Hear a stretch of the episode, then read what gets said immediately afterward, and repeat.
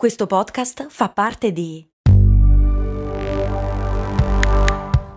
Voice Podcast Creators Company. Se a volte ti senti così, ti serve la formula dell'equilibrio. Yakult Balance, 20 miliardi di probiotici LCS più la vitamina D per ossa e muscoli. La combustione spontanea, quella roba che a un certo punto quando meno te lo aspetti prendi fuoco e muori malissimo.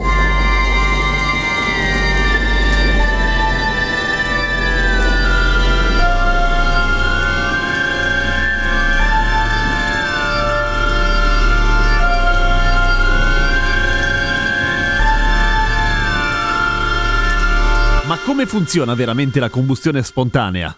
non funziona, ovviamente è una cagata, però andiamo per parti. Allora, una volta da piccolo ho visto un documentario insieme ai miei genitori sulla combustione spontanea e credo che fosse in realtà sul mito della combustione spontanea, ma non ci avevo capito un cazzo e passai dei mesi terrorizzato dall'idea di poter prendere fuoco. Io, non che lo prendessero i miei cari, non so perché. Forse da bambini si è egoisti, no, egocentrici più che altro. Comunque, la combustione spontanea o il mito della combustione spontanea vorrebbe che le persone a un certo punto sole, chiuse in una stanza, prendano fuoco e che muoiano, ma misteriosamente non prende fuoco il resto della stanza e di solito nemmeno la poltrona su cui sono seduti e rimangono le gambe intatte cioè brucia tutto tranne le gambe. Della persona intendo, non solamente della poltrona. E quindi è una roba abbastanza misteriosa, cazzo, come può succedere? E soprattutto, come succede che quando tu prendi fuoco la prima cosa che fai è non cercare di spegnerti o se non altro chiamare qualcuno? Guardando i casi documentati di combustione spontanea, o combustione tra virgolette spontanea più correttamente, si nota subito una cosa. Primo, tutte le vittime di combustione spontanea sono state trovate in una stanza chiusa. Poi, erano in genere persone non particolarmente giovani, slash piuttosto vecchie in realtà. E altro dato importante, dopo gli anni 90 praticamente non ce ne sono più stati. E questo che cosa ci dice? Che le persone giovani non hanno voglia di stare lì a farsi le menate e che forse è il tedio di chi non lavora più che a un certo punto ti fa prendere fuoco?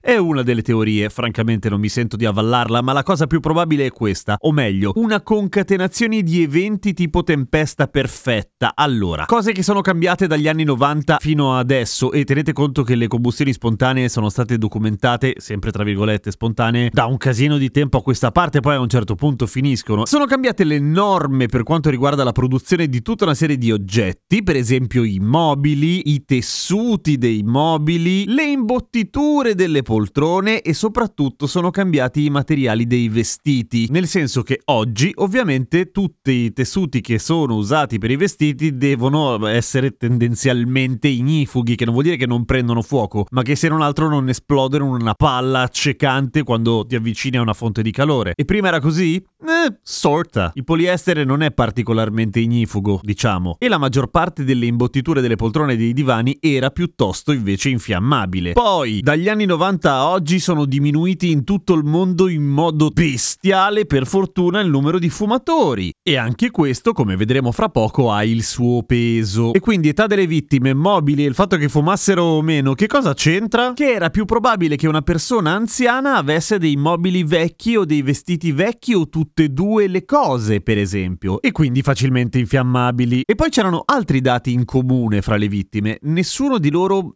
esplodeva di salute, diciamo. Sì, magari esplodeva, potevi evitarlo. Eh già. Nessuno di loro era particolarmente in salute, ok? E molti di loro, o meglio tutti loro, o fumavano o erano vicino al camino. Quindi la cosa più probabile che succedeva è che queste persone si addormentavano con la sizza in mano oppure gli arrivava un tizzone dal camino mentre dormivano o mentre avevano già avuto un colpo perché poteva essere tranquillamente anche quello e prendevano fuoco. Ok, ma allora perché non tutta la casa? Perché la stanza era chiusa e quando tu accendi un grosso fuoco all'interno di una stanza quello che succede è che l'ossigeno a un certo punto finisce o giù di lì, nel senso che da sotto la porta o comunque dagli spifferi della finestra un po' di aria entra sempre, soprattutto se c'è qualcosa che fa un minimo di vuoto all'interno, come per esempio una fiamma accesa. Ma non abbastanza da avere una fiamma viva e non abbastanza da che si propaghi sul resto degli oggetti se non c'è un materiale infiammabile che lo alimenti. E qual è il materiale infiammabile dei corpi umani dal momento che non siamo particolarmente esplosivi? Via. Il grasso. Il grasso è infiammabile, ma non funziona così e basta, nel senso che non è che se vi scottate con una candela vi prende fuoco la mano, ovviamente. Quello che fa la differenza in questi casi è il cosiddetto effetto stop pino, ovvero quando il grasso si scioglie per il calore delle fiamme e inizia a